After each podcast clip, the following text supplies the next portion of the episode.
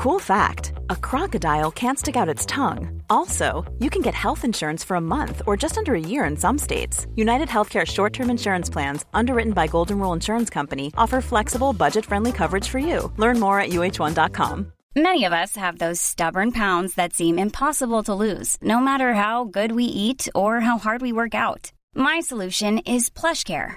PlushCare is a leading telehealth provider with doctors who are there for you day and night to partner with you in your weight loss journey. They can prescribe FDA-approved weight loss medications like Wegovy and Zepbound for those who qualify. Plus, they accept most insurance plans. To get started, visit plushcare.com slash weight loss. That's plushcare.com slash weight loss. Fast Talk. Street Talk. Mike Graham. Fighting the good fight with all his might, providing a welcome dose of common sense for the common people. Solid Talk. Hot Talk. The Independent Republic of Mike Graham. On the app, on your smart speaker, Talk Radio, and Talk TV. Good morning and welcome to the Independent Republic of Mike Graham. It's Friday morning. The sky is blue, the sun is out, spring is definitely in the air. It's a great day for chopping down loads of trees and making way for some more cycle lanes. That's what I say. Uh, I'm pleased to bring you the news that uh, the leader of Plymouth Council, who we reported on just the other day, uh, who ordered the cutting down and the complete laying to waste of an entire sort of green space uh, in Plymouth, has decided he's going to step down from the position of running the council uh, and from the position of giving the executive order to cut all the hundreds of trees down, despite local protests, despite the people saying we don't want this to happen, despite the fact that it's incredibly ungreen to do so. Anyway, we'll bring you more on that. Uh, Richard Bingley is his name. Uh, £12 million is the amount they're spending on regeneration. First stage of regeneration, cut down all the trees. I mean, for God's sake, what an absolutely ludicrous idea. Richard Tice is here. Uh, we're going to find out why so many places around the country are doing this. We'll also tell you where the best place in the country is to live, but we will also tell you why Sir Keir Starmer uh, and his latest kind of tilt at the law and order processes of this country is completely and utterly unfounded, completely and utterly baseless, and completely and utterly ludicrous. He's painting himself as some kind of modern day Batman, some kind of caped crusader who's going to save us all from serious crime because he used to be the director of public prosecutions. Well, I'm sorry, his record speaks for itself. His record would suggest that he is nothing like a Caped Crusader. Uh, he's more like the Joker, to be honest. 0344 499 1000. We will also talk as well uh, about the interest rates. We'll also talk about the Belfast framework. We will also talk about the grilling of Boris Johnson and much else besides. 0344 499 1000. We're going to take a little trip across the channel to see why uh, the French are getting so worked up about Emmanuel Macron. We'll talk to Mike Sullivan, the Prime Minister of the Sun, as well. We'll get his view uh, on what's going on with Keir Starmer and what also uh, is planned uh, with the police force as well in this country. Gareth A. Davies joins us a bit later on uh, to talk about the most unwoke sport of all. Uh, that is, of course, the situation with boxing which is still remarkably unwoke. We'll talk about that. Plus, Harry Kane, uh, the greatest footballer ever? I don't think so. Uh, I'm just going to say it. Uh, he has no business being even spoken about in the same breath as Jimmy Greaves. 0344 499 1000 is the number. Let's get it on.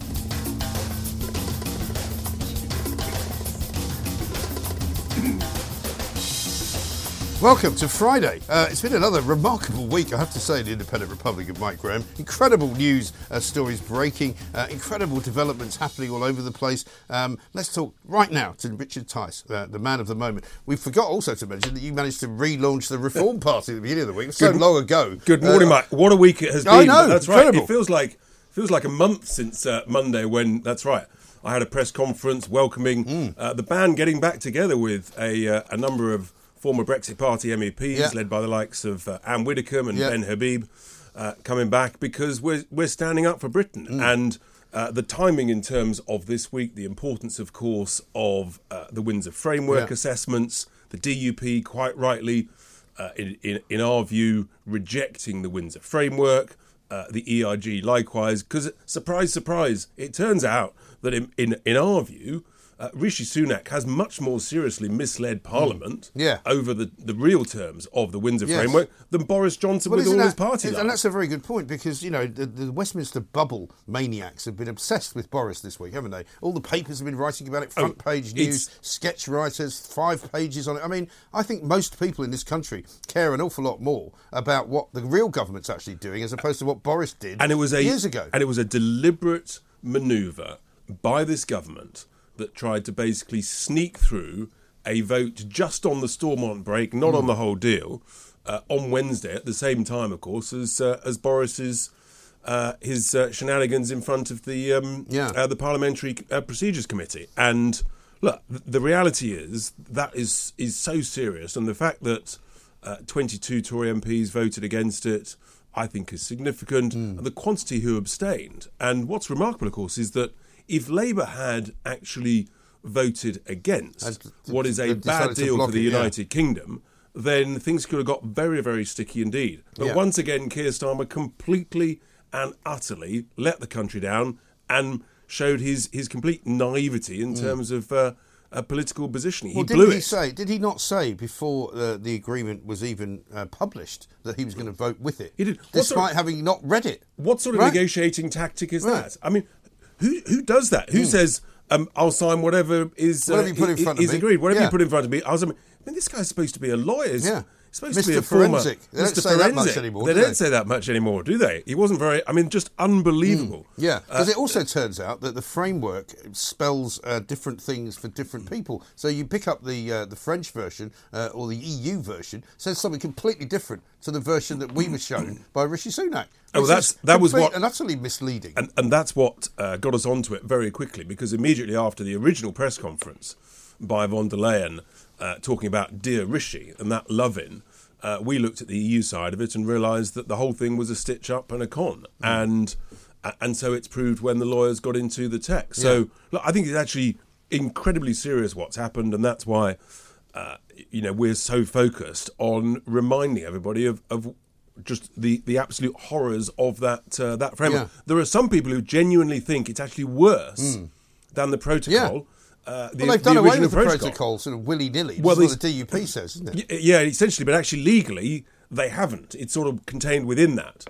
Uh, I mean, it's it's incredibly complicated, but suffice to say, it doesn't do what Rishi Sunak said it did on the tin. No. So, in, in our view, he misled Parliament. Yes, interesting point. Um, there's any number of people who could be accused of misleading Parliament. I mean, I would have thought, for example, that when, as soon as Boris Johnson admitted misleading Parliament, that should have been the end of it. They shouldn't have bothered having a huge hearing at which, you know, Bernard Jenkin and others could, you know, hoist their own petard up there uh, and, and treat uh, the former Prime Minister with utter disdain and contempt just because they wanted to do it. I thought it was a shocking um, spectacle, really. And, and it's worth reminding ourselves that this inquiry into him misleading Parliament was launched um, in, in, I think, sort of April last year. So it's taken nine or ten months to come to this stage. And now, having had that three or four hour grilling, they're going to take apparently another three or four months to make a decision. Yeah. I mean, if this is the glacial pace at which Westminster and the civil service in Whitehall works, it's not surprising the country's in the state that it's in because nothing happens in any form of sensible time frame. Right. And and the, the the cost and the delays when what we should be focusing on is actually the really important issues, the, the utter failures of, of lockdown, the catastrophes that that led to. Yes. It's amazing how in Westminster and the cost. and the cost. Nobody wants to talk about that. No Mm. one wants to drill in to uh, why decisions were made, learning quick lessons, and and turning them round. It's extraordinary. Yeah, I none mean, of the, none of the MPs me- want to look at that. Right. Now, people were saying to me yesterday, oh, you cared about it at the time. Well, yes, I did care about it at the time, and I did wonder about what was going on inside of Downing Street, but not because I care how much cake was eaten or how many bottles of wine were opened. I do care, however, about how policy was made, why mistakes were were literally sort of just shoved under the carpet, um, and, and particular policies were adopted, knowing full well that they had no scientific basis. Uh, this is the point, and that has come out time and again. And Westminster and the mainstream media are are sort of wriggling and squirming and just trying to completely ignore it. Mm, absolutely Uh, right. Which is which is uh, including Sir Keir Starmer. I mean, he's had a pretty bad week actually. He's in, had a terrible in multiple week. ways. He's had a terrible week, and the, the great line that he thought he came out with, which was, uh, you know, uh, the only criminal investigation Rishi Sunak's ever been involved in, is the one into his uh, Partygate problems, which is so lame as to not even be worth mentioning. But but Sunak's response, which was, well, you probably know more than I do because you've been talking to Sue Gray a lot more often uh, than I have, which actually was a lot better. Um, Um, but speaking of just of, of, of matters arising, um, I'm looking at a piece of footage here in front of me uh, from France, Paris. Uh, there's about 20 police vans racing to the Elysee Palace, where Emmanuel Macron lives, to protect it from the baying hordes of people. Hundreds uh, of thousands, well, we're told 100,000 people out on the streets of France, not just in Paris, but they're in Bordeaux, uh, they're in uh, other parts of the country as well. Uh, Charles, of course, the King, is off yes. next week to go there. People are going, Are you sure? I mean, is this you, a good idea? Is this a good idea? You know, maybe just go to Dover and uh, wave to them across the channel and say, you know, very nice to see you. Maybe have a mid-channel meeting or something. But I think going to France seriously might be quite dangerous. Uh, I mean, it is extraordinary. The French do love mm. a good protest. There's nothing more they love than to put a few uh, bales of hay and yeah. straw onto the Champs Elysees, setting fire to some cars, and, and setting well. fire to it, and, and, there's cars. Yeah, I mean there have been some some extraordinary footage, and uh, yeah, it's it, but the way Macron uh, imposed this seemingly actually fairly. I mean, it's not that controversial to lift the pension age from 62 to 64 when you think where it is in most. Well, it other, wouldn't be in this country. In this country, or indeed many other developed nations. But uh, and indeed, I, I believe it was in his manifesto when he was re-elected president. Mm. But the fact that the Parliament basically uh, wouldn't pass it through, and so he imposed uh, a, a, draconian rule mm. uh, so that essentially acting like a dictator, he could pass it. Yeah. Pretty remarkable stuff, and it certainly. Uh, and he's been treating them, of, and he's uh, been sort of, goading them as well. Let's move on to, to speaking of uh, dictators. How about this guy, uh, Councillor Bingley, Richard Bingley, who was until pretty much this week the leader of Plymouth City Council, a Tory. he's now announced that he's stepping down. Not least, I'm sure, due to the furore uh, over this cutting down of the trees uh, in this particular section of uh, Plymouth, where they wanted to make it possible to have a bus lane that ran all the way yeah. down uh, to the shore. Um, we highlighted it on this show, so I'm going to claim it as another victory for the Independent Republic of Mike Graham. Uh, he says this uh, I've always said I'm not a full time politician, thank God. I don't seek to be. I'm just an individual who is passionate and ambitious for Plymouth. If others feel they can run our glorious ocean city better, then that's great with me over to you. Uh, I urge my successors not to sink back into petty party political infighting, as that sad tendency has held back our city for so many years in the past. When good people see that, they soon politely walk away. Well, that's all very well, but he's, he's already the damage is done. The I damage mean, is done. Yeah. On the one the hand, on the one hand, credit to him for recognising mm. that he's got it completely wrong and he's taking he's taking responsibility. There is some accountability there. That's a good thing. Mm. The, the, but the appalling thing is that he didn't have the nous to realise that this was an absurd idea uh, in the starting point and uh, and stop it. Mm. And once that is done, once you chop down trees, it's done, it's gone, it's finished. Right. And the real focus now needs to be on other areas, other councils who are thinking of doing the same thing. And there's one in Cambridge mm. where they're looking to chop down, I think, about 500 yeah.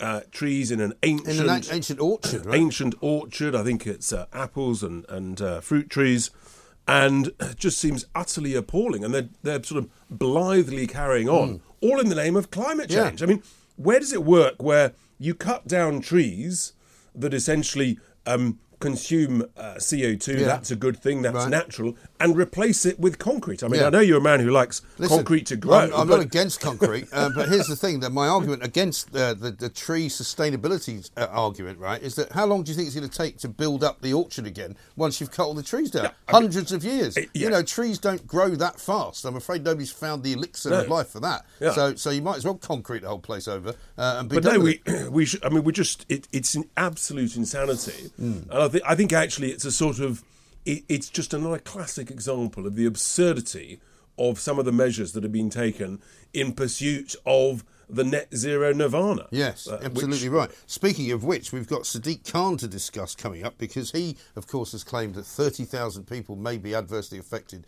by his expanded uh, ultra low emission zone. The RAC today have said it's 700,000 people, not 30,000 people. Uh, and he's so busy, you know, celebrating Eid Mubarak, you know, uh, that he hasn't even bothered to actually consult with the people who have said to him, we don't want this. Well, well it, and actually, he deliberately fixed and uh, ignored the uh, the representations during the consultation on yeah, this. He did, and I think it's utterly appalling. Uh, I, I, think there's a lot of water to pass under this particular bridge, mm. and I suspect that something's going to happen. Yeah, because you've got the legal cases by various of the uh, of the councils, uh, and this. I think is, he's taken on too much this time. I well, think he's good, and and hopefully there'll be some accountability against him in the because it's only about 14 months until the next mayoral Mm. election. So there is some real pressure building up on him. Yeah, absolutely And right. it just shouldn't be. Uh, it it just it's utter insanity that affects the least well off, the poorest. Mm. Yeah. Uh, in And the it most is happening disadvantaged all over the country. We'll be talking about this. All of that business of pedestrianisation of places, the knocking down of trees, which is clearly some kind of policy which people have picked up on in local councils. We've also got the news today that, that uh, council tax goes over £2,000 for an awful lot of people as well, uh, even as you get an even worse service. Absolutely unbelievable. Richard Tice is here. Uh, we'll be back with more after this. Nationwide, by your side, Talk Radio and Talk TV. menu. Welcome back to the Independent Republic of Mike Graham right here on Talk TV. Lots to do. Uh, here's one from Helen in Market Drayton. Why would anyone want it known you're living in a nice place? You wouldn't want mass migration from London, would you? Like the Welsh town uh, brought back lock, stock and barrel. Uh, she's in Market Drayton. I don't know what Market Drayton's like these days, but apparently the best place to live in Britain is Wadhurst, uh, down in Sussex, which the only thing I can tell you about really is it's very close to where my kids live, not far from where they go to school, um, and it is a lovely part of the world. But one of the things they say is nice about it is that it has a lovely dark night sky. Which doesn't sound particularly think- unusual. Although, if you live in London, you don't see the star. I, I must admit, whenever I go to Sussex, as I'm going to do later on, um, the sky is beautiful at night. You do see some incredible star uh, Oh, constellations. absolutely, But- which I think, of course, is the reality uh, all over the countryside, all over the many parts of the UK. Also, it's good to get out of London because we were talking yesterday about the mask wearing in London. A lot of people re- reacted saying, "Yeah, every time I visit London now, I see an awful lot more people wearing masks than I do in any other part of Britain where I go." So London is fast becoming now a kind of island of madness, isn't it? An island of metropolitan mad Yeah. snowflakes, maybe. snowflake Remoaners and Labour Party supporters. I mean, it's, I think this is the it- only place they live. It- It's possible you see it uh, sort of a, a lot on the tube, and on the one hand, you want to sort of go up and say, "Why are you doing that?" Yeah, yeah. On the other hand, you sort of say, "Look, if it, it's, It's just Julia Hartley-Brewer that does it's- that. well- I mean, if you ever go on the tube with her, I, I tell you what, Move to the next carriage if you're wearing a yeah, mask. 'cause I- yeah, you don't want to be seen wearing one. Absolutely hilarious. Let's talk about Labour though. Let's talk about Sir Keir Starmer because yesterday uh, another speech. Uh, he keeps making them, uh, and mostly they're forgettable. But yesterday, trying to paint himself as this kind of caped crusader of crime, the man that's going to rid, rid Britain of crime because he used to be the director of public prosecutions. Absolute madness. Uh, It really is extraordinary because his track record when he was the DPP was actually pretty woeful. Uh, this, of course, is the guy that successfully, when he was uh, before that spell, uh, who successfully enabled uh, migrants to receive benefits. Yeah.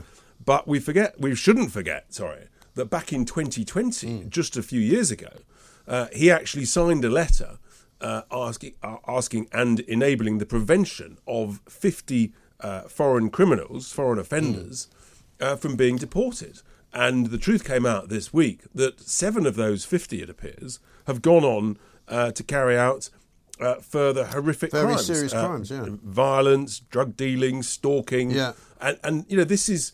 This is what he thinks is, is being Yeah. tough on crime and criminals Yeah. in the course of crime. Completely out of touch with the wishes of the British people. I, I think absolutely up and down the country. If you're a um, uh, if, if you've come here and, and uh, enjoyed the generosity and hospitality of the United Kingdom uh, as someone from overseas, you then commit a crime. Frankly, you've blown your chance. But he also Off specialises, doesn't he, in getting people off planes who are dangerous to keep them Yeah. here, like the Jamaican guy uh, who's been deported, um, who was saved from being deported thanks to a letter that he signed, another That's letter, right. uh, along with a load of other, you know, kind of um, cr- serious lovies, you might say, from show from the worlds of showbiz. And that guy then went on to murder somebody. Uh, just unbelievable. Hmm. I, I want foreign criminals deported. I don't see why we should pay for them in our No. prisons that are already overcrowded. Uh, I want them gone Hmm. and, and and prevented from coming here ever again. And and that's what other sensibly run countries uh, do, and that's exactly what we should do. People need to know that we're not a soft touch. But Keir Starmer, far from being tough on crime, he is a he promotes a soft touch on crime. But what he likes to do is criminalise people who are not criminals. Like, for example, the way he went after the press um, at the behest of Tom Watson, uh, who was after all sorts of honours because he was really, really determined uh, to crack down on what he thought were some illicit practices being done uh, by members of the press. Um, he also, of course, got involved in Operation Midland um, because he had said way at the beginning of his time as a DPP um, that people should be believed. If you came forward to say that you were a victim of some kind of sex assault or sex crime, that you should be believed before anybody else. And that has led to a culture, I'm afraid, as, as, as difficult as these issues are of anyone who goes to the police now um, of basically going, oh, okay, well, it must be true. Therefore, let's go after, particularly if it's high-profile people, yeah. let's go and arrest a load of people and say that they're all, you know, paedophiles. And, and, it, and it's completely wrong. They should be, you should be listened to. Uh, the claims should be investigated by by highly trained mm. specialist uh, personnel within the police uh, who can quickly get to the bottom of the veracity of the claims or not, right. and who've got it, who've got experience in dealing with it. And, and, I'm afraid, up and down the country, that is why so many of these cases end up in a really bad place. Mm. They do. And, and uh, you know, we, we, just we, we know we can do so much better. But time and again, if you get the wrong sort of steer from someone like Keir Starmer in a leadership position, mm then things go badly wrong. They do. And look at the number of things he's had to U turn on. The next one will be this transgender uh, story, won't it? Because he, he's the guy who initially couldn't identify what a woman was. He's still not really sure. And still, Labour politicians will say it's oh. whoever wants to be a woman. Well, I'm sorry, they're, they're not according to uh, Lord Sebastian Coe uh, and the World Athletics Organisation. Absolutely right. And I've put out a tweet this morning about it because Stonewall still uh, think that um, trans women should be able to compete mm. in uh, in women's competitions, which of course is utter lunacy. Uh, but no, I mean Keir Starmer doesn't know what uh, what a woman is, and but it was interesting this morning. Wes Streeting starting to row back because Labour realised that this could actually really work against them. Mm towards the general election. Well, it will. I mean, you spend a lot of time on doorsteps. You go to real parts of Britain where real people live, as opposed to the kind of you know the, the leafy parts of North London that Keir Starmer inhabits, and people don't care. They say people who are running against each other should probably all be women. You know, you shouldn't have some bloke running pretending he's a woman yeah. and saying, "Well, I'm going to win now." Yeah, but look, common sense up and down the country. Uh, it, people in, in pubs and clubs and on the bus stops talking about this stuff think that Westminster's utterly insane in this whole issue. Completely and utterly insane. Basic common sense. If you've got a penis, you are a man. Yeah. It's not difficult. Right. And I think if Keir Starmer can't admit that in the run up to the next election, then I think his opponents will absolutely well, even hammer more, him. But even more important than, than that particular piece of information, it's if you have uh, uh, gone through puberty, as far as the athletics board now is concerned, if you've gone through puberty as a male, you can never call yourself a female in any way, shape, or form, no matter what happens Correct. to your genitalia. Yeah. I, I, think we're going to see the Labour Party row back big time, mm. and I think it started today with Wes, Wes Streeting, who quite often is sort of the he's almost like their sort of outlier flag carrier who'll sort of plant a pole and then gradually yeah. other parts of the shadow cabinet, yeah. Keir Starmer, start to follow him. So uh, wait and see. Yeah, I, like I think they of, know their. He's like the sort of Vinnie Jones figure, isn't he, from uh, from those movies? That, he is, but I, but I think that uh, I think there's going to be a big shift from the Labour Party mm. because. But isn't it also interesting that in most recent times he's come out and started talking because before he would let you know either Boris Johnson or Liz Truss just make fools of themselves yeah. and do nothing and watch his poll rating rise. He's now seeing the polls actually getting closer. Rishi Sunak being seen as somebody serious. You and I would probably disagree with that, um, but the general view no, I, I, of I, Rishi Sunak. No, yeah, there's no question he's serious. He's stewarding the he's, economy. There's no a... question he's serious. He's just fundamentally, uh, in my view, wrong on many issues yes. and got no and ideology, uh, n- no principles, and he's a he's a sort of patrician socialist. Yeah. That's why I call yes. him con-socialist. No, I get that, and you and I agree on that. I think, but but the point is, is that he can't any longer just sit back and watch it all happening. Correct. And every time he opens his mouth, and every time he opens the, the window slightly further, the light that shines in the Labour Party makes you see things you don't like. Well, and the hypocrisy this week of the fact that he had his own special pension scheme. Yeah. Uh, that um, that was blessed by Super. some form of parliamentary instrument. Yeah. So that yeah, he he's has, actually got his own law. He literally has got his own law for Yeah. his own pension scheme, so that it didn't count towards his his lifetime cap. I mean, just remarkable. Mm. I think he has now admitted, in sort of rather humiliating embarrassment, Yeah. uh, this and and that uh, he wouldn't take advantage of it. But just unbelievable Yeah. that he thought that he could sort of uh, vote against uh, the lifting of the lifetime cap on pensions for everybody else. Um, whilst he could sort of sneak under the Mm. Yes. radar and, Well, and not take advantage. Typical Labour two-faced hypocrite. I'll say it. Nobody else will. Uh, what about the uh, tax return issue? I think it's very un-British to start showing your tax returns off to people. I don't like it. Yeah, I, look. To be I'm not honest, interested. I, I'm not interested. Uh, I'm just not interested. I just want.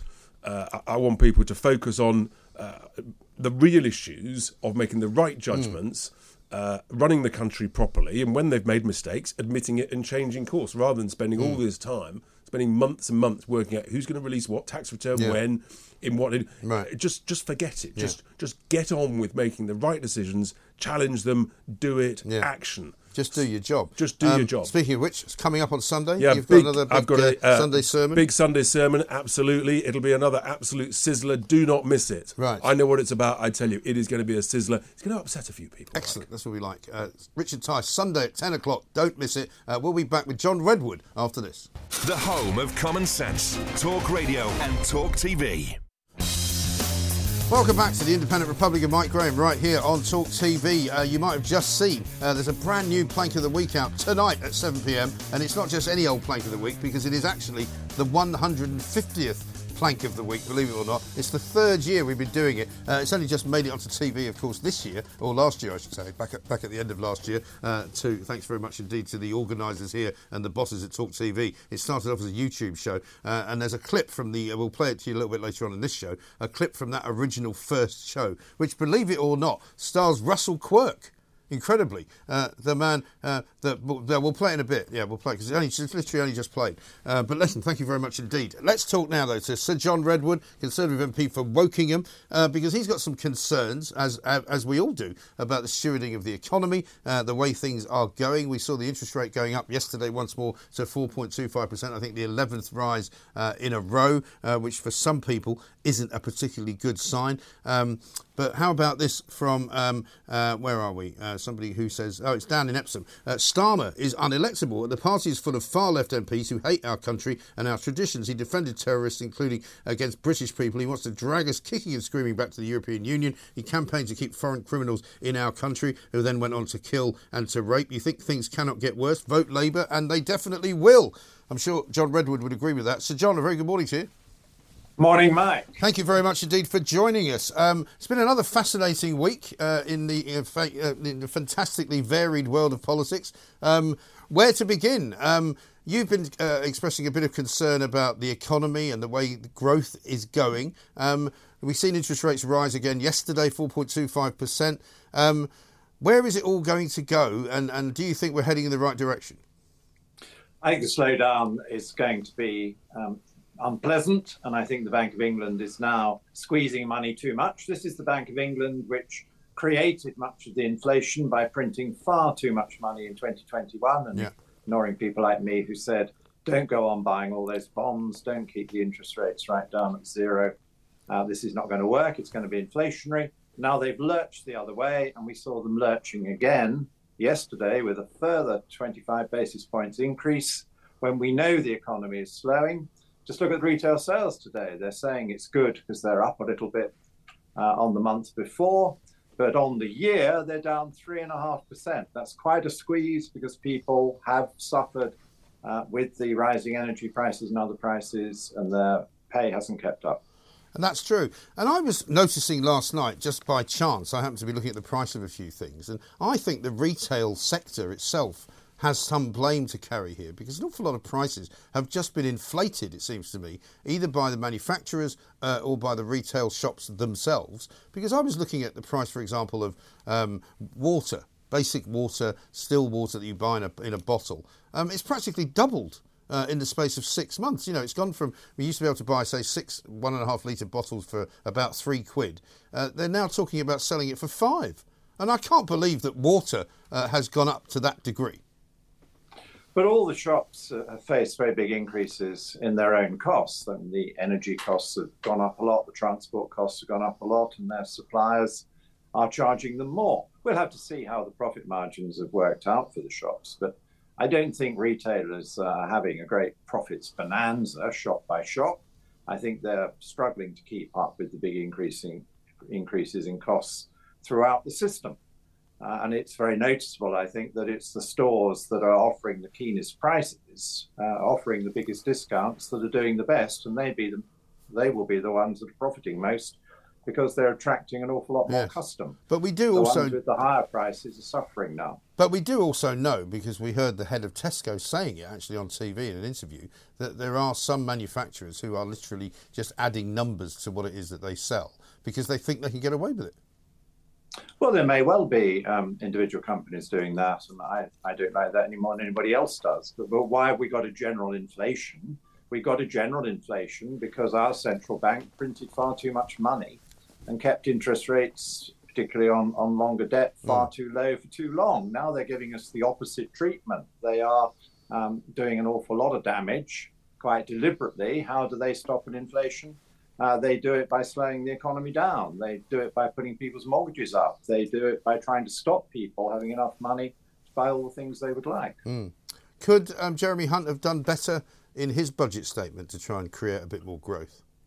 Yes, I think he could have done more. Um, I think he was too circumscribed by the forecasts of the OBR, which are uh, unreliable in the extreme uh, and tending to be on the pessimistic side at the moment, looking out for the more distant years.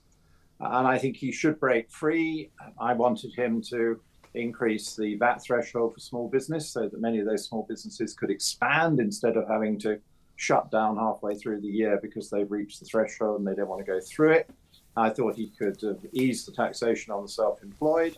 And I think the um, big increase in business tax, the 31% hike in the amount the company has to pay on its profits uh, next year compared with this, uh, was over the top. And it will not collect us a lot more revenue. It will actually damage the revenues from business. And it will mean that quite a lot of companies don't invest here or don't come here. Yeah, well, you've already seen some of that as well. Also, we've got council tax rising above £2,000 for a lot of people uh, for the first time.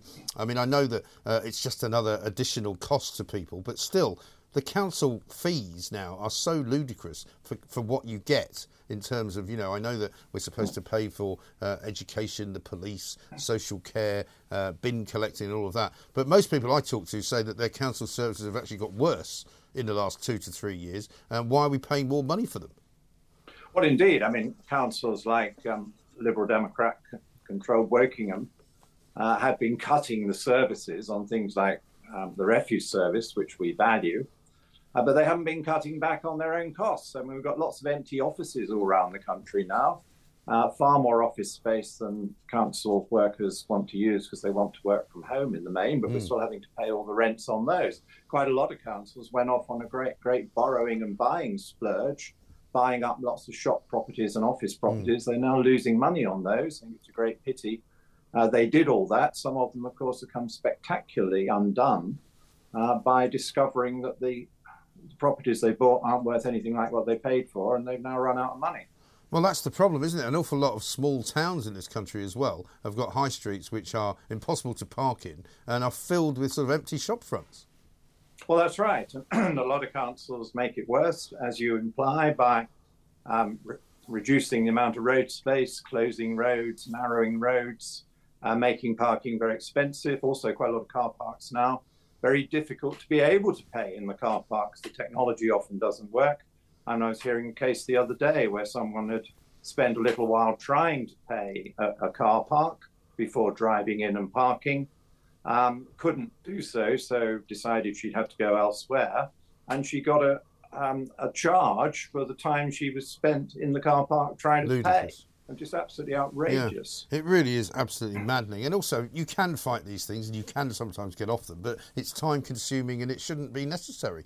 Um, no, it's very unfriendly to the customers. So it then makes people think, well, that's another reason why I should buy something online and not go to the local town centre to use the shops. And then, of course, the coffee bars and the restaurants don't get so much business either. Mm. Absolutely right. Um, Lord Agnew has spoken out um, this morning and talking about um, how much COVID fraud there was. I had Grant Shapps on this show some weeks ago in which he said that they were clawing back as much of it as they could. I said, Well, you haven't clawed back much. He said, Oh, no, we're beginning to get it back. According to Lord Agnew, uh, only 1% uh, of the money that was granted to illicit companies and fraudulent characters has been recovered. Uh, that seems to be a pretty awful record. 99% of the money uh, taken away fraudulently from the COVID funds, we're never going to see again. It's outrageous, isn't it? Well, I hope they'll do better than that. I can't understand why, if they've identified it as fraud, they can't do better than that at getting it back. No, well, you'd like to think so. Finally, well, what did you make of the uh, uh, the kangaroo court, as some people called it this week, of Boris Johnson and the uh, um, the, uh, the, the, the the situation regarding uh, COVID and the Partygate inquiry and Harriet Harman and all of that? I said I thought it was a ludicrous waste of government money, ludicrous waste of public money. Didn't need to happen, uh, and we learned nothing. Well, I didn't watch it because I was very busy um, dealing with the arguments over the Northern Ireland Protocol because I was extremely worried about some of the changes mm. in hmm. that agreement with the EU because I want us to be free of EU laws. And I was obviously also busy with the budget resolutions, as was much of Parliament. Um, I will read the report when the committee finishes its work. I just hope they do a good job and a timely job. But I agree with you that it could become a ridiculous saga and a major diversion when we need to concentrate on the things you and I have been talking about this morning. Yes, absolutely right. So, John, thank you very much indeed. Have a great weekend. Sir John Redwood MP uh, for Wokingham, uh, Conservative with a proper capital C, uh, who's not at all happy with the slow rates of growth uh, and indeed uh, the rather slow recovery uh, which is being managed, or you might say mismanaged, by Jeremy Hunt and Rishi Sunak. We'll take some calls on that. 0344 499 1000 is the number. We've got loads of great Uh, tweets here and, and, messages as well about Keir Starmer, amongst other things. This is Talk TV. Edgy talk, plain talk, unrivaled talk. Mike Graham. The only radio show you can count on for a proper serving of good old fashioned common sense. In search of the perfect debate. The Independent Republic of Mike Graham. On the app, on your smart speaker, Talk Radio, and Talk TV.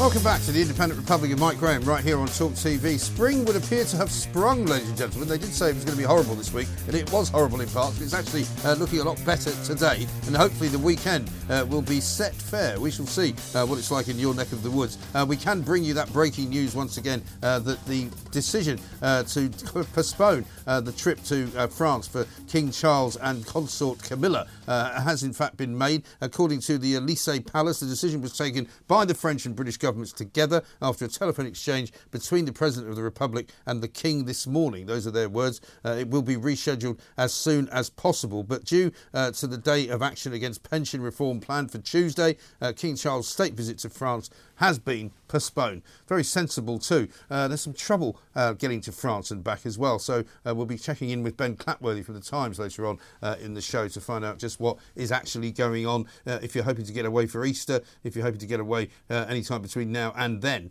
whether that's going to be difficult or not. 0344 499 1000 is the number. We're going to talk to Councillor Paul Osborn, uh, the leader of Harrow Council, in a moment. But also, we want to talk about a breaking news story as well from yesterday, actually, uh, and the, the continuing saga today of a wealthy politician who's been found guilty of an organ trafficking plot, as if trafficking people here wasn't bad enough on the small boats, bringing people here uh, to be involved in sex slavery or to be involved in the drug trade or to be involved in all manner of uh, dodginess on the black economy. This guy, a Nigerian politician, actually trafficked somebody here, a young man, uh, to have his kidney taken out and transplanted uh, into his daughter who had a kidney problem. It's an absolutely extraordinary story. Uh, it was at the Old Bailey yesterday. Uh, we'll find out what that's all about coming up a little bit later on as well. 0344 499 1000 uh, is the number. Also, we will be travelling across to France to catch up with Gavin, Gavin Mortimer to find out how bad the situation actually is there. And it looks pretty bad last night uh, with all sorts of things being set on fire, running battles between the police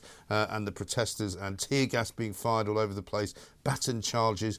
Dreadful situation in France, really, even for them, uh, looking pretty bad. But let's talk about the uh, ULEZ once again, because we just heard from our friend uh, down in uh, Wales, in, um, in Bridgend, who was telling us that they're talking about introducing road charging in parts of Wales, and it might be a reality sooner rather than later. So never ever think that when we talk about the ultra low emission zone in London, that it only affects people in London, because it doesn't. It will affect you wherever you live, wherever you are, because they're coming for you, I'm afraid. And thankfully, people like Paul Osborn, the leader of Harrow Council are sticking up for the motorists and sticking up for the uh, consumer in this one, uh, in the fight against Sadiq Khan, the Mayor of London. Uh, Councillor Paul, a very good morning to you. Good morning. We heard from uh, Sadiq Khan some time ago that this expansion of the zone, which takes it out into parts of um, uh, the sort of surrounding counties of uh, outside of London, really, um, that it would affect 30,000 people or something. It turns out, according to the RAC, that it's more like 700,000 people that are going to be affected by this. That's even for him quite an understatement. Yeah, I mean, it's kind of what you expect from the Mayor of London. I'm afraid he says one thing, and the reality is somewhat different. Yeah.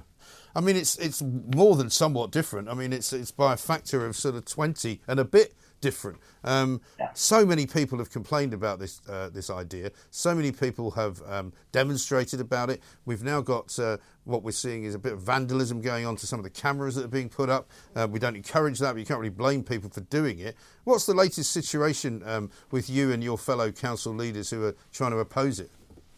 So we're now going through the court process. We're waiting to hear from the court if we get permission to take our judicial review to a hearing. Um, the Mayor of London's asked for that to be sped up, and we're quite happy for this to be resolved as, as soon as possible. Uh, we think we've got a very strong case. We think that this was the wrong decision, made the wrong way. He ignored the, the and manipulated the consultation that he did for all Londoners and this has to be stopped. Yeah. I mean, this is the same mayor, by the way, who has accused those who are against the expansion of ULEZ uh, to be sort of right wing nutters um, and fascists and, uh, you know, COVID deniers. I mean, that was quite an extraordinary statement he made in Ealing Town Hall, wasn't it?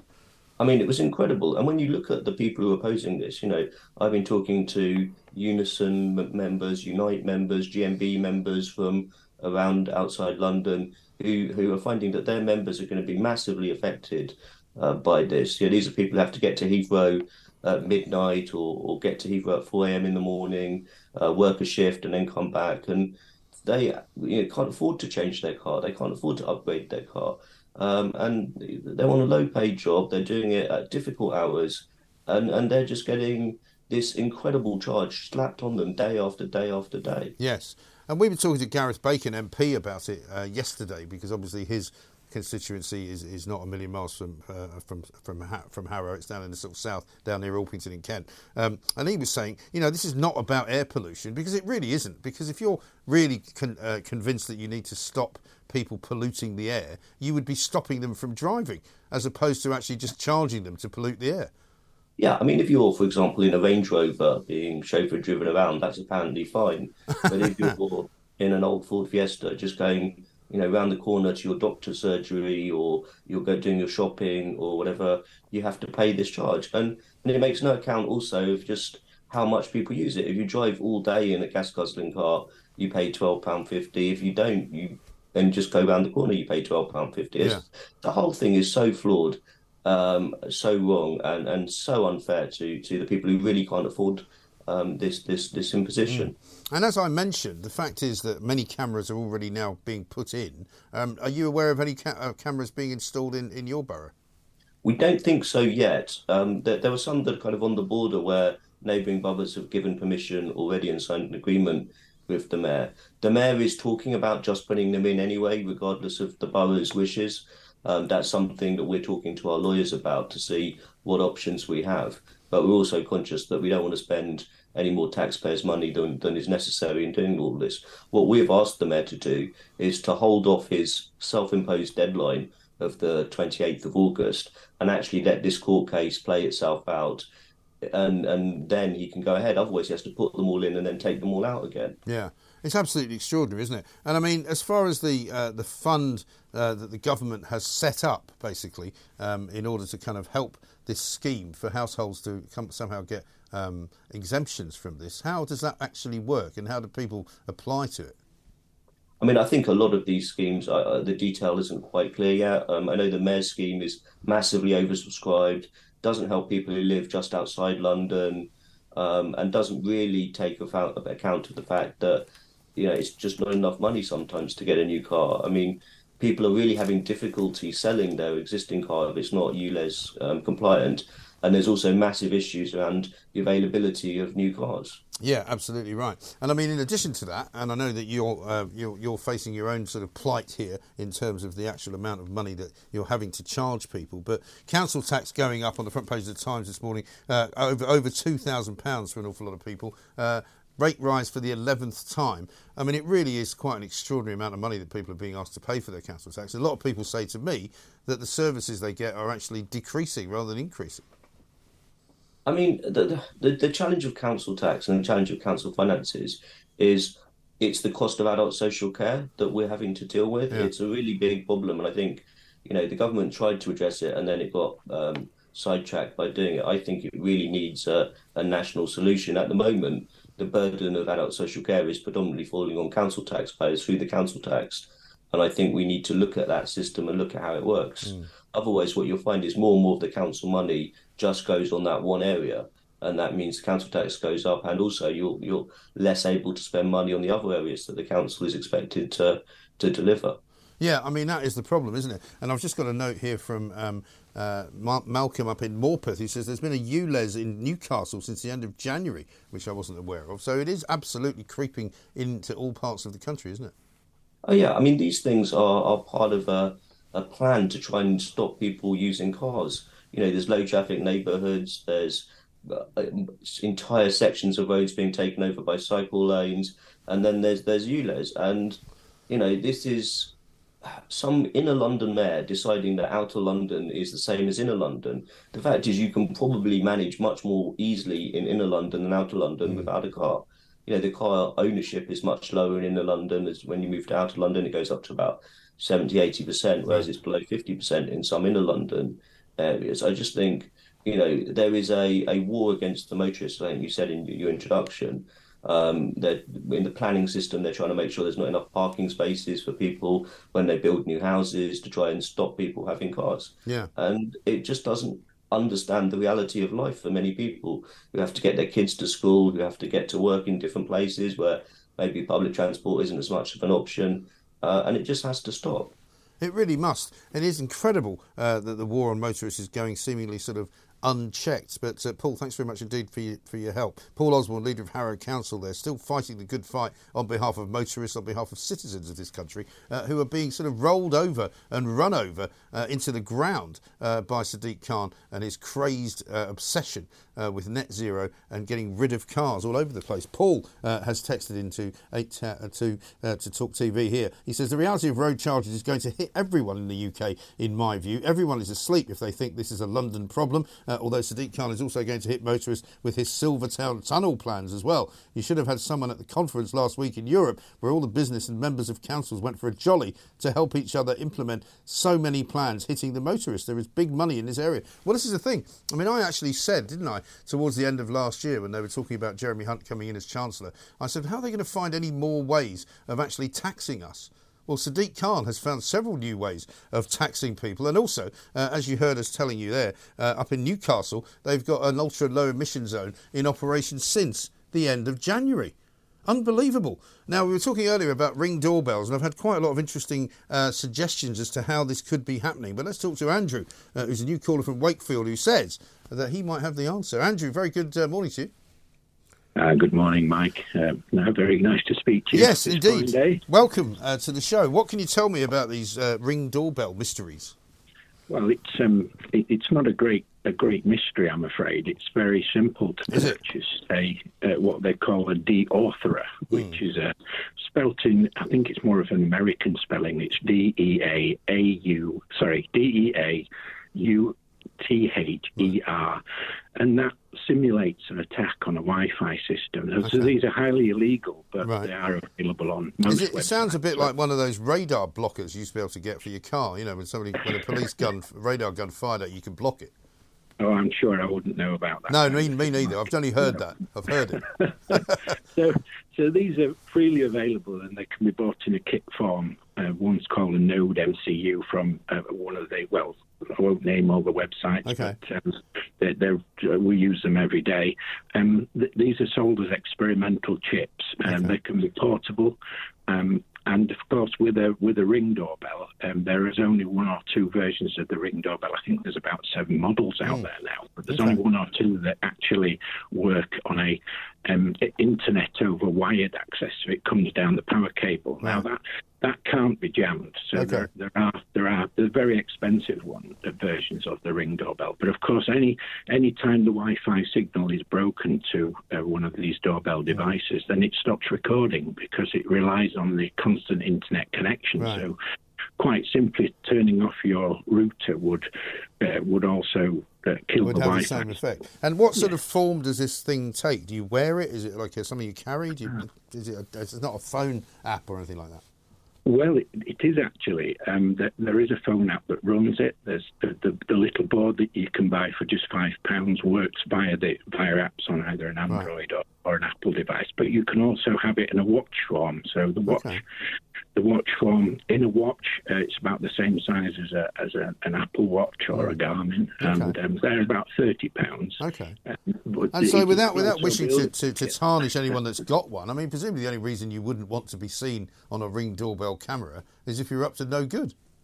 Well, that that that would that is is the case, but obviously when when these people are being recorded, they haven't given their authority for somebody to record them. Um, there, there is there is a, um, a legal obligation for you to let people know they are being recorded. Okay. And a lot of the people who have ring devices don't have a warning up saying that um, that, that it's That um, you're currently being recorded, yeah. it- I mean, is so- it good enough to say put up a look? Because you see sometimes these signs saying CCTV cameras in, in operation or something like that. Um, well, I, I, I c- couldn't say from a legal point of view exactly because these things are being challenged all the time. And, um, but, but I think that, that the law does state that, that it, it's it's you're not supposed to film out onto a roadway where people are Okay. walking around who who don't who haven't given any authorization. So it's quite possible some of these maybe the delivery people use them, so they're not. Hmm. yeah, maybe they just don't like being filmed doing everything that they're doing, or maybe it's maybe it's a sort of self self a, a, a saving face operation for them in case they do something wrong. that um, that that could be the case, or maybe they they're, they're doing that as a as they're moonlighting as Yeah. a delivery. Oh, that's a good point. Yeah, that could well be. Very Oh, they interesting. could Very interesting. I mean, I've, I've literally uncovered an area of, of, of the world that I didn't have any idea about. Andrew, thank you very much indeed. What an interesting call. So, Andrew says you can, you can buy, for not very much money, effectively a blocker uh, of all of these ring doorbells, providing they're not actual uh, hooked up and properly wired uh, into the into the mains. Because if it's run on your Wi-Fi, this can be this can be the effect. Fascinating. Carl in Croydon says, "Hello, Mike." Regarding cameras not picking up deliveries, some postmen lean over from next door and use the letterbox that way. Yeah, I don't think that could be done in this particular instance. I think this particular doorway uh, isn't isn't able to be accessed except by standing right in front of it.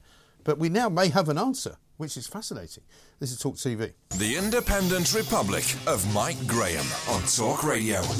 Uh, how about this? Uh, Mike Graham, how come you have to notify people you're filming them on your property, but there are millions of people filming other people and private property every day, posting it on YouTube and TikTok without any permission whatsoever? Well, I think that's true. Uh, very interesting. Uh, here's one from Phil who says I've seen signs at Heathrow Airport, uh, Terminal 5, where the airport is incorporated into the ULEZ zone. How will this work with cars and planes using the same airspace? Well, I mean, it's hard to stick a ticket on a plane, I suppose. I don't know who you send it to. Wizz Air, maybe? Better call for Russell Quirk. 0344 499 1000. Let's go to France and find out what the hell is going on there. Gavin Mortimer uh, is there, hopefully taking cover uh, from the baton charging, the tear gas, and the fire. Um, Gavin, a very good morning to you.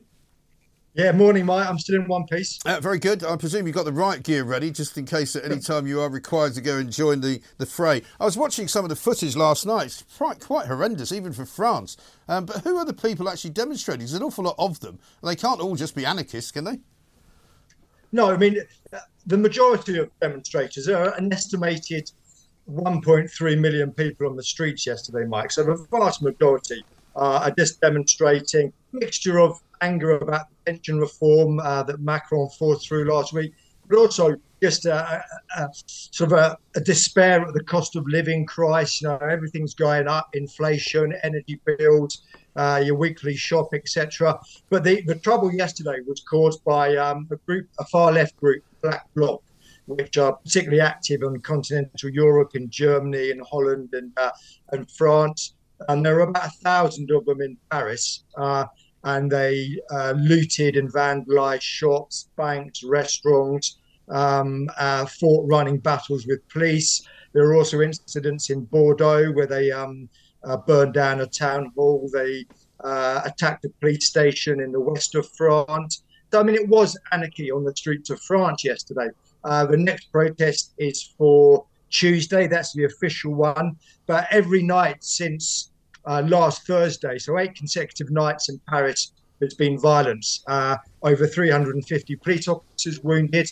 Um, the the uh, it's just been announced that the King King Charles won't be coming to to France this weekend on his state visit, which is I'm surprised about that because um, you could say that's an admission of weakness on the part of Macron. Just last night, the government were adamant that it would go ahead. And so, is this is this the first sign that Macron is worried? He spoke to the, the nation on Wednesday and was his usual cocksure self, but uh, uh, he must have been rattled by the ferocity of what happened yesterday. I, think so because I mean, just watching the footage there uh, of some of the crowds in sort of happier moments before the um, before the fires started and before the baton charging was going on, they all seem to be pretty well coordinated, but they look like quite a mix of people, different ages, you know, uh, different. Uh, different types of people. They're, you know, they're not the normal. I suppose what I'm saying is they're not the normal sort of masked up anti-globalist types that you don't normally see. No, absolutely, and that I think is a real worry that it will the violence will spread from a minority, it will become contagious. Yeah. Um, and when you've got over a million, of course, the, the million figure is the police figure. The the unions who have been organising these coordinated, uh, the eight major unions have been organising these protests since January. Say it was it was around three million in total Wow. across France. So that's a huge number, and it's it's really, Mike. It's it, it's yeah, it is ostensibly about the pension reform, age of retirement from 62 to 64. As it, it goes much deeper. It's tied back to the yellow vests of 2018. And as I said, just a, this general feeling that the country's in decline. There's an elite that is out of touch, that treats the little people with contempt. And this has been building, building. It's really since Macron took office in 2017. You know, he's not a man, as you know, uh, uh, who does humility, and he. Uh, he's just got he just seems to enjoy antagonizing the French. But has he antagonized them one one time too many? No, exactly right. Um, interesting times indeed. So presumably it's going to be a pretty hairy weekend if, if anybody's coming over to France. And will it spread beyond Bordeaux uh, to other places?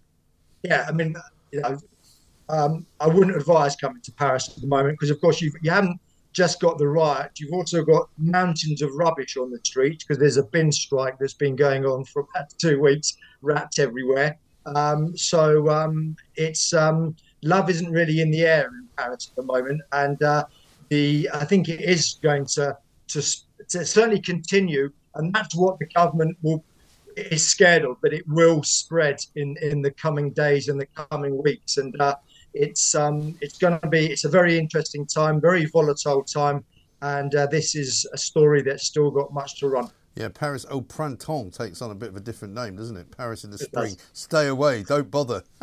Thank you very much indeed. Gavin Mortimer there from The Spectator reporting in uh, from a very, very dodgy looking place at the moment, Paris, where the streets are burning, cars are being set on fire, uh, there are nightly protests, running battles with the police, baton charging by them, firing of tear gas. I mean, if you're planning a romantic weekend, it's this weekend in Paris, uh, I think you better rearrange it because even King Charles ain't going with Camilla. They've postponed the trip for next week. Uh, they say it will be hastily rearranged, but things are not good over in France. The home of common sense. Talk radio and talk TV.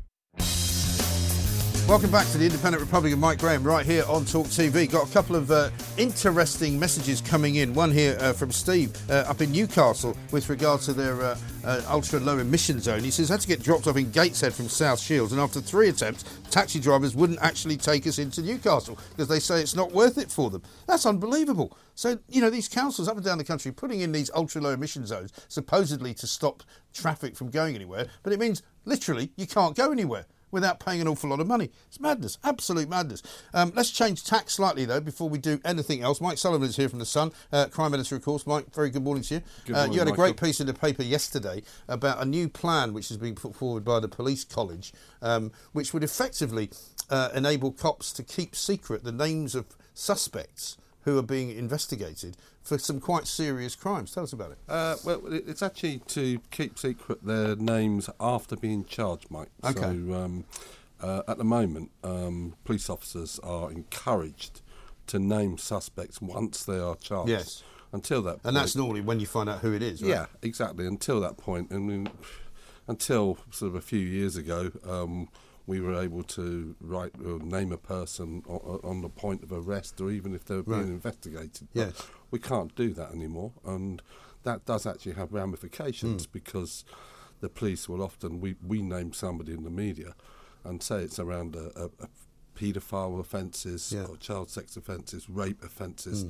uh, the police will often re- uh, receive further information, further Yeah. victims will come forward, Right. and it's an important part of justice. Right. So, so this new um, proposals from the College of Policing, which is a training and policy body for Mm. all the forces in England and Wales, it's uh, it's changing very subtly, but importantly, it might have quite widespread Right. ramifications. They're saying instead of police should name peop um, suspects, they're now changing it to can name suspects. and what they're suggesting effectively is really only in the very most serious cases, uh, such as murder, rape, that the police should think about naming suspect on charge. And so was that? And what's their reasoning for it? Is their reasoning that it's some kind of invasion of privacy Yeah, or what? exactly that. It's the data protection uh, laws, which uh, there's pressure coming from the Information Office Commission um, on the College of Policing Yeah. and Forces to be careful about information. And I mean, it's the balance of uh, privacy uh, of individuals Mm. and the public's right to know. Now, personally, I want to know if there's a burglar or someone in my neighbourhood who's Yeah. been charged with a load of burglars. Yeah. I want to know if someone's been charged with a child sex Yes. offence, or if, you know, to put it in my uh, natural vernacular, if you've got a nonce on the Mm. manor. Yeah. Uh, I think that's important um, to, uh, for the public to know about. Right, because of course the other problem for this is that quite often many of these cases would take so long to get to court um, that the charge would happen. You perhaps wouldn't get the name, Mm-hmm. and then nobody would know that this person uh, was was being Well- charged with anything until the, the court case, which might never happen. Well, this is it. Um, I mean, what if they what if they plead uh, and somehow don't go to court? Then does it Yeah. never come out? Um, well, this is this is this, the whole point. Is once someone's appeared, actually appeared in court, then the names will be available. So it's only the police not naming. But the point is really that up and down the country, there are an awful lot of courts and local papers. Yeah. Unfortunately, are dying in their Right. droves. You don't get the local court reports anymore, do you? This is it. So we haven't got enough time to, or resources in the media to, to watch those courts for those important cases. Mm. Yes. And we rely very much on the police and the CPS Right. to tell us when important th- stories are happening. There was one um, day before yesterday, actually, um, where a group of men who were charged with the most ex- unimaginable crimes, where they've been chopping parts of each other's bodies off for sexual pleasure, all. Goodness appeared me. in court Right. before the police had even mentioned it. So Really?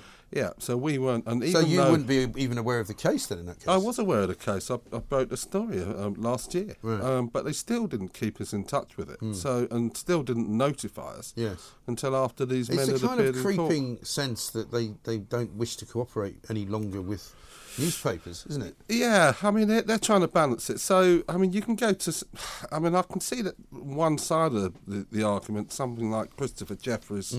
Uh, you remember the case Hmm. Jo Yeates, uh, where he was named after he was arrested, Yeah. and a lot of he was hounded in effect, and uh, there was a lot of pressure on him Hmm. Yes. uh, put by media. There was an insatiable demand for that. Now that is sort of one extreme, but.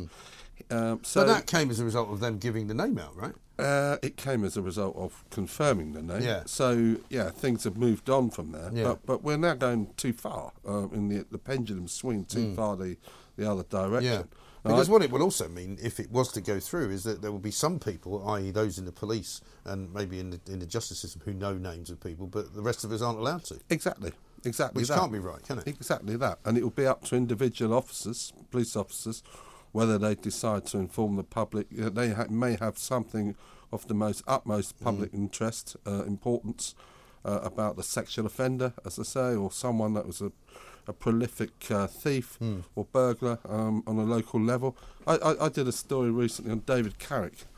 Uh, who was the um, we the call him police the, yeah. the Met police officer, firearms officer Yeah. who raped uh, 13 women. Right. Um, now, one of those, the first woman to, woman to come forward, um, as a result of her coming forward and the police charging him in relation to the offences against her, um, 12 other women came forward. Right.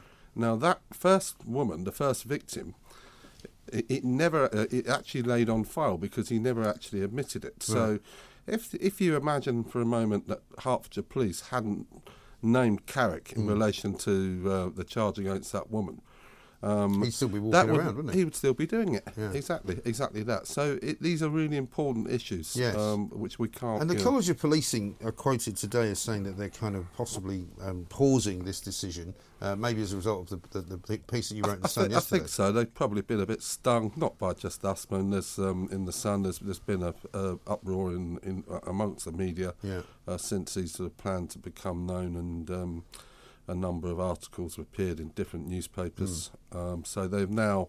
It's certainly not a climb down.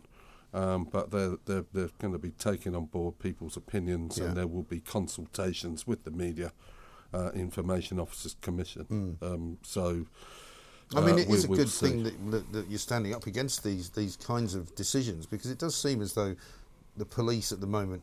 I don't know whether they feel embattled, but whether they kind of Yeah. uh, are being very defensive about everything. You know, obviously the Met Police report that came out the other day, Baroness Casey's report, mustn't put them in a good light. And I think up and down the country, police officers and Yeah, police there's- forces are in a bit of trouble, aren't they? They are in the trouble. and You've seen what happened up in uh, Lancashire, um, where they got a battering up there as Mm. well. And um, I actually have you know, great sympathy for uh, police officers who decent police officers who go out and do the job. They're there to serve members of the public. Um, they're not there to you know, abuse and, and bully. And it's a slight. Un- yeah, there's Mm. And they have to do what they're instructed to do, I guess, of right? course, of course they do. Yeah, they go they go through. So, yes, it possibly a bit of a backlash around the attacks. I suppose you perceived attacks Mm. on the police. I mean, the um, there were the Baroness Casey review uh, from earlier this week, which was scathing Mm. about the Met. They interviewed seven or surveyed seven thousand Met officers, and those Met officers were asked, you know, why is it that people have got a, a poor opinion of, of police at the moment, or Mm. poorer. Um, 93% of them blame the media. Yeah. So it's it's blaming the messenger, Yeah. uh, unfortunately. Well, I mean, unfortunately, the media gets blamed for pretty much everything. Exactly. it? I mean, that Yeah, is the tragedy. exactly. Today, you've got a piece in talking of the police um, uh, in the Sun, uh, where basically um, a police horse is attacked by a terribly out of control dog. Yeah, it's a that's right. horrific looking set of pictures. Yeah, it was. Yeah, and really nasty. I mean, it's on the uh, video. It's on the. You can see that on uh, Sun's website. Yeah. Uh, but it's a horrific attack. It went on for about five minutes. I mean, Mm. and the owner of the dog's just standing there watching it. Yeah, seemingly. I mean, he was f- too frightened, seemingly, to get him, go and grab him by the scr- her, the dog, female dog, by the scruff of the neck. But this is an American bully dog. Yeah. Mm. it's a crossbreed. It's even more vicious than the pit bulls. Um, they've been blamed so far for a couple of deaths Mm. up and down the country. So there's an issue there as well about whether we should be uh, even allowing dogs like this to be wandering around in parks. Um, And it'll end up being can be yeah, and it ends up being a, a situation where they'll, they'll say, "Well, you can't let any dog off a lead." Well, yeah, which is nonsensical, Yeah, isn't it? As it well. I mean, And that's the trouble.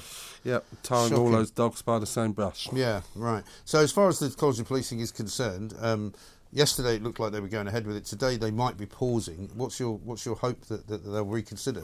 I yeah, I, I don't see why things should change. I mean, in effect, uh, um, they can leave the advice as it is. If the police have got a jolly good reason not to issue charge details, such as a threat to life or national security, fair enough. Mm. Right.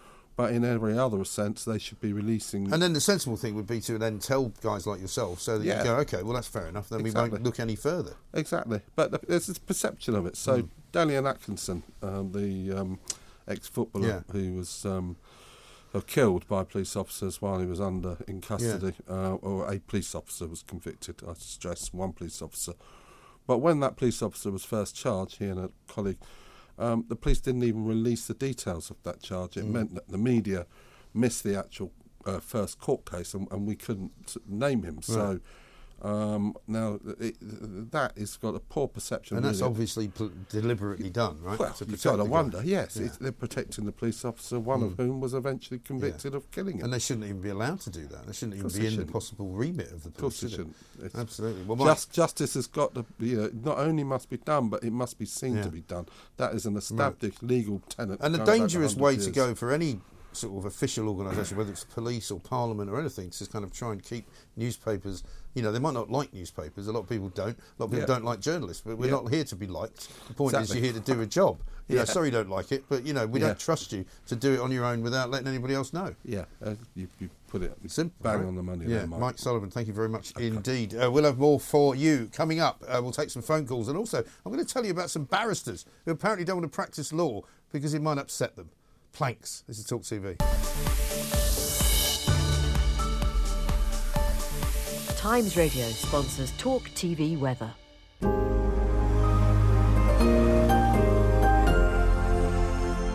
Fast Talk. Street Talk. Mike Graham. Fighting the good fight with all his might, providing a welcome dose of common sense for the common people. Solid Talk. Hot Talk. The Independent Republic of Mike Graham.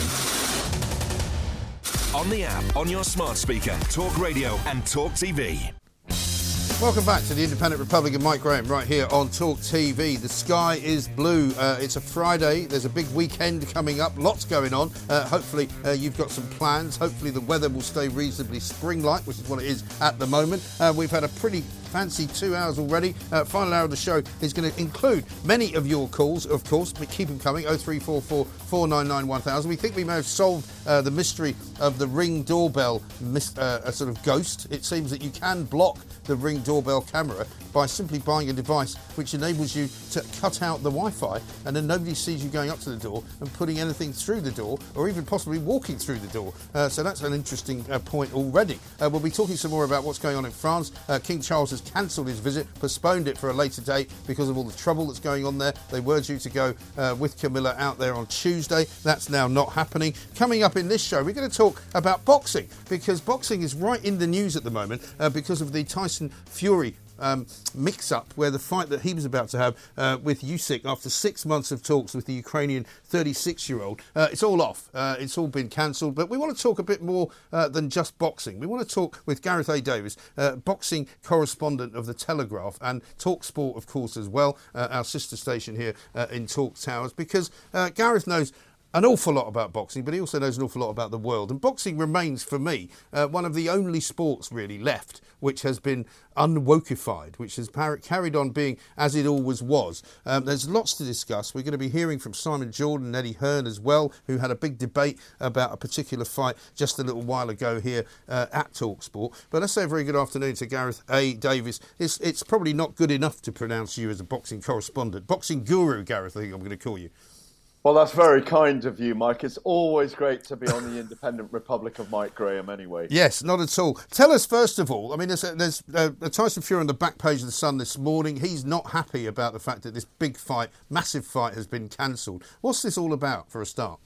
Well, the first word is money, Hmm. uh, and then the second word is ego, uh, and the third two words are because, or three words, because they can. Yes. Now, what's happened is, as you rightly say, this uh, undisputed heavyweight championship of the world, the first one since Lennox Lewis and Evander Holyfield with all the belts on the line since the very late 90s. 25 years we've waited for all the belts. Hasn't been able to get across the line, scuppered at the 11th hour because Fury wanted a 70 30 split to have it in the UK at Wembley Stadium on April the 29th. And Alexander Usyk, um, who his management team revealed only yesterday would have earned a third of what he earned uh, against Anthony Joshua in Saudi Arabia Hmm. uh, about eight months ago. Um, about nine million um, he earned then, he, and he was only going to earn. Sorry, he would have earned nine million in April. He earned around 25 million, we believe, against Anthony Joshua. He wanted a rematch clause, and he wanted a 70-30 split for the winner in the rematch clause. Tyson Fury didn't want a rematch clause. Tyson Fury is the WBC champion. The WBC wouldn't agree for the belt to be on the line again until the end of the year. Mike, it's a right royal mess. And one of the reasons, like you say, it's a very primeval sport. Mm. Boxing, it's very visceral, but it's also, when it comes to big money, it's, co- it's quite ungovernable at times. There's no world sanctioning body demanding that the two best boxers in the world, in their prime, undefeated as they are, um, have to fight each other. Mm. It comes down to promoters, managers, and the fighters, both of whom here are very, very wealthy already, um, deciding that the conditions aren't right for them. Usyk walked away one way and Fury's walked away the other. But the punters the sports have not got what they wanted in this scenario. Right, and if you have bought a ticket for it, I don't know if they had even been put on sale. no, you, they weren't. Um, so, so there's no there's no damage to, to, to, that particular situation, but it happens sometimes, doesn't it? Where um, it's a pay per view, people have bought tickets for things already, and they do seem to just sort of have not a care in the world uh, for the boxing boards of control because there are so many different ones, there are so many different aspects around the world. I mean, I was listening to Conor Benn uh, when he was interviewed by Piers Morgan a few uh, a couple of weeks ago, um, and he's also the subject of some some controversy. But he was basically saying it doesn't matter to me if they ban me from boxing in this country. I'll just have my fights outside of it. Well, that's a completely different case altogether. I mean, he has tested positive uh, twice for clomiphene, a performance-enhancing drug in his system. Uh, once under the WBC Cares program, which you have to do with the World Boxing Council to be in their top 15 world rankings. Right. Um, but also he tested positive under a voluntary anti-doping association test going into his fight with Chris Eubank Jr. last October, um, with with it revealed in a newspaper article three days before they were about to get into the ring. Um, that nothing had been done about it in the background, Mm. um, and therefore the Boxing Board of Control uh, said they wouldn't sanction the fight. Six months later, there still hasn't been a hearing other than him going uh, with the Boxing Board of Control, other than him going to the WBC in a non-strict liability sense to try and prove his Mm. case. And he said the testing system is wrong. Yes. There, And there he's- has. Yeah. Go on. I, know, I was going to say we've got a little clip here of Eddie Hearn and Simon Jordan having a bit of a punch up about this it's, uh, this issue itself uh, on uh, the Talk Sport um, show, the Jim White show, the White and Jordan show. Let's have a listen. You are the king of hypocrisy, but you How? talk like you're some kind of business expert. We know how that went for you. No, no, no, no. In, in order to lose a lot of money, you have to make it in the first place. And if you're telling me if I'm a, to make a Simon, hundred it's million a quid, marathon, not a to make a hundred million It's- quid, mate, to make a hundred but million you quid out went one business in five years. No, I didn't. Yes, you did. No, You, you, didn't. you went bankrupt. No, I didn't. Uh, what, what, Crystal oh, Palace oh, Football Club? Don't be stupid. Crystal Palace No, well, Football Don't be stupid, Eddie. I didn't go bankrupt at all. Crystal And- Palace Football And don't say silly things that can get you into trouble because I didn't go bankrupt Well, in I- the slightest. in the that case, I apologise. What I did was, Club? I, like everybody else that has you challenges in- in life. Yeah, No, no, no. What I did was, as the biggest creditor, because of the biggest banking crisis in the world, I took a view that I could no longer fund it anymore, put it into administration and wrote off 50 million quid. On the basis of the fact that I made 100 Then- million then- quid. So get your facts I right. I apologise. You Right, took the so club you into administration. No, I didn't take it into administration. A, sec- a secured creditor put it in there, and I had to take my medicine, which I've never complained about. No, and I've never bitched and whined about it. I've never but gone you- about the fighters that run off with me, and I invested in them and started crying about it. Well, you've I cried about many things. No, no, no. No, I but, but also Never cried about but, anything. But you sit there and you don't acknowledge any side of business. What I'm saying to you, because you don't acknowledge the situation.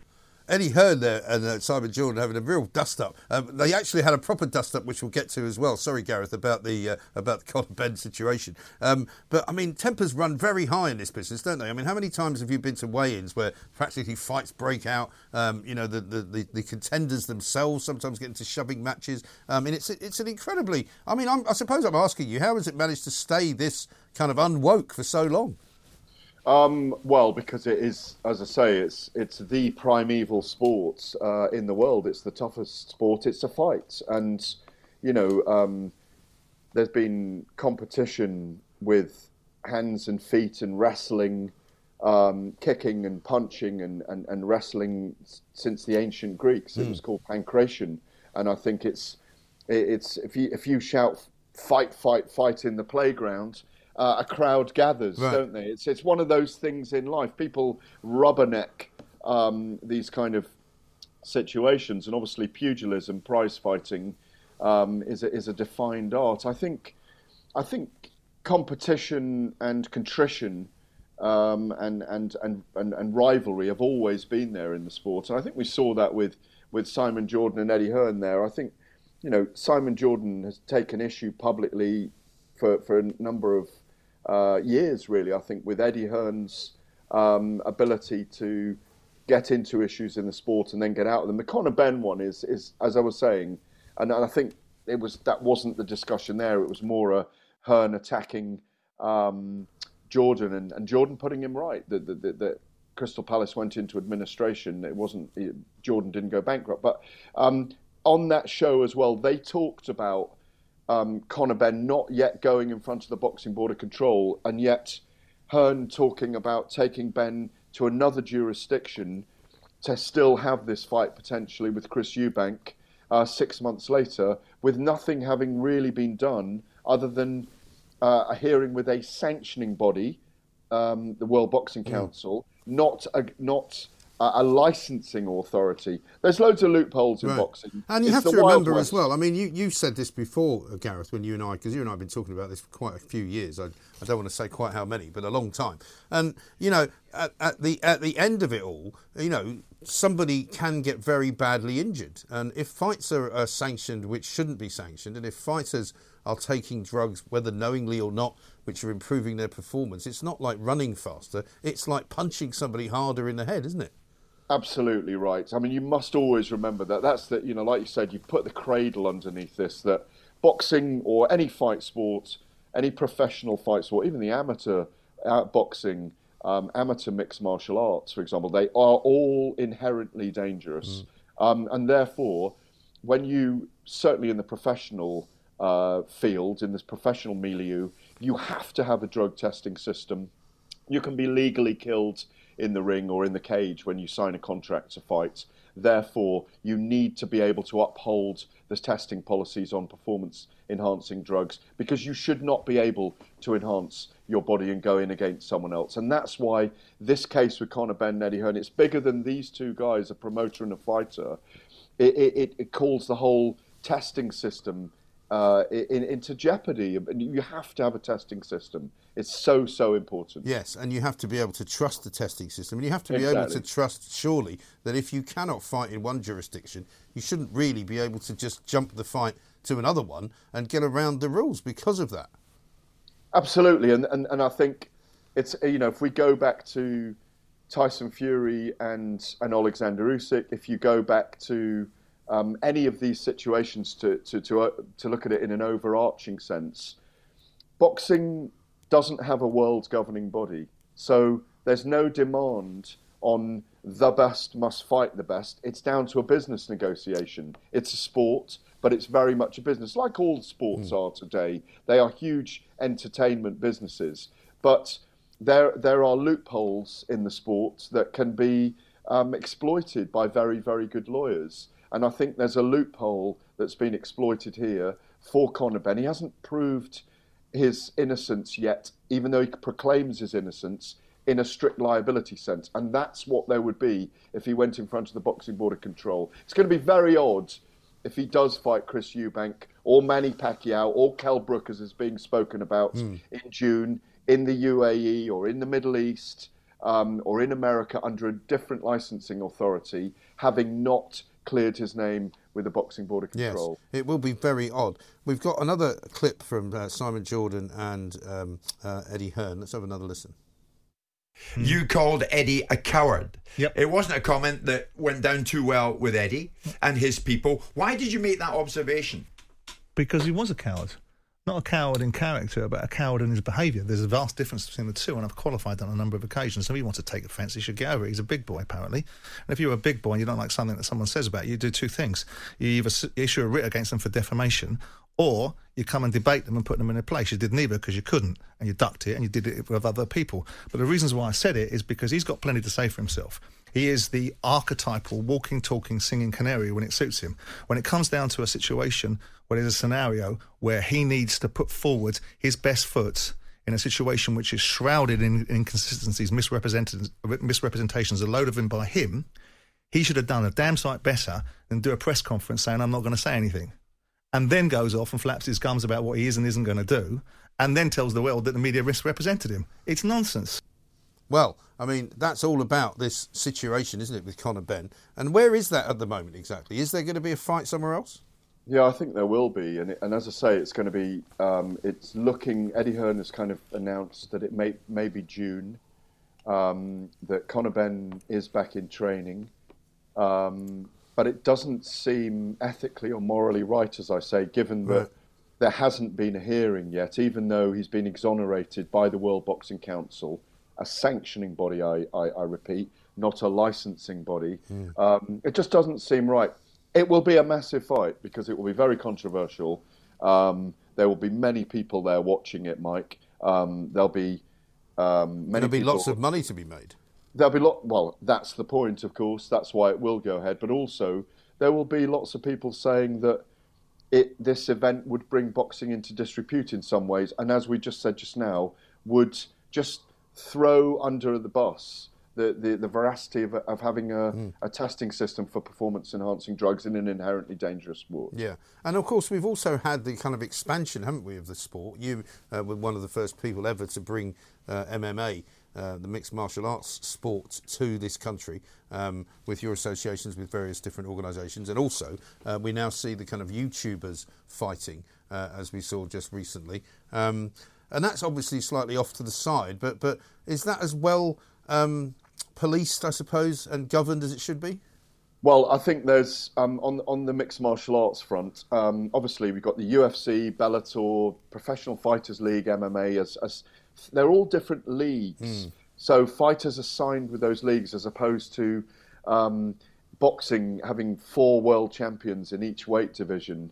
Um, so the best fight the best in those leagues much sooner, much quicker, and young people are following that sport now and complaining that boxing doesn't put the best in against the best quickly enough, which is fine, but it's a different sport and a different algorithm. But boxing does need to learn from that. As regards YouTubers and influencers, it's not really boxing. It's white collar celebrity um, boxing. That's what you have Yeah. to call it. Yeah. With people like KSI, Logan Paul, these these huge, huge figures on YouTube for the young. They are the mainstream stars of today Yeah. with 45 million followers. KSI is the biggest influencer um, in in the UK, and yes, he's got a deal with DAZN, the uh, over-the-top um, online uh, sports broadcasters, to have 30 fights over the next. Um, I think it's five years. Ten of those are going to be pay-per-view events. When they had the first pay-per-view event earlier this year, it did 300,000 pay-per-views. Buys Mike. The audience was there from the very start to the very finish, but they need proper testing in it. There's loads of young people coming into that and doing that um, that sport. These influencers with millions of followers. It needs proper regulation. It needs. I think it needs to be looked at very carefully before someone gets hurt in that. But I'm not saying again that it's not sports entertainment because it is for the people that the young Yeah. people that follow them. Absolutely right. And and finally, the next big fight is in London, I believe. Anthony Joshua, um, April the first, next week. Um, I'm told that this is his last chance. Well, it's it, he's got to win, really. Um, he's fighting Jermaine Franklin, um, who's only lost once to Dillian Whyte, another British rival of Anthony Joshua's, who obviously fought um, Tyson Fury uh, last uh, April um, at uh, Wembley Stadium on a huge night for British boxing. Yeah, he's got to win. He's got to look good. He's been in Dallas training with a, a, a coach called Derrick James, who trains some very, very formidable fighters. Errol Spence, Jermell Charlo in America, they're, they're, they're great champions of the sport. Um, he's done what Marvin Hagler said if you go into proper camp, you're going into prison. Mm. He's gone into prison over there. Um, look, his, his, star has fallen in a sense. They're rebuilding. He's on a new broadcaster, DAZN. Um, we're live on Talk Sports with the broadcast team, myself involved. Uh, next Saturday night, the red carpet event starts on Monday. Look, and if he wins, he'll probably call out Tyson Fury now because maybe Usyk is going to fight, in my view, maybe Deontay Wilder, or maybe his mandatory Daniel Dubois, who's also promoted by Frank Warren. And if, if Joshua looks impressive, maybe he calls out Tyson Fury. And maybe, finally, after 30 months of teasing and talks collapsing twice already for that fight, we, we never know. We might get Fury versus Joshua in the summer Mm. here at Wembley Stadium. It's a massive fight, a really big fight for the British public. Yeah, tremendous stuff. Listen, Gareth, great to talk to you. Thank you very much indeed. Gareth A. Davies, boxing correspondent, boxing guru uh, for the Telegraph here at Talk Sport, of course, as well. There's all sorts of things going on between now and then, of course. Tonight, uh, we'll be showing you something uh, very interesting. It'll be Plank of the Week from, from 7 o'clock. We'll play a little promo for that uh, coming up next, right here on Talk TV. Across the UK, online and on DAB, the Independent Republic of Mike Graham on Talk Radio. So if you enjoyed that, be sure to catch the whole show 10 to 1 Monday to Friday on Talk Radio via DAB, online, or via the Talk Radio app. If you have an opinion on the stories we cover, we'd love to hear from you. Call us 0344 499 1000 or tweet at Talk Radio during the show to have your say. The Independent Republic of Mike Graham on Talk Radio.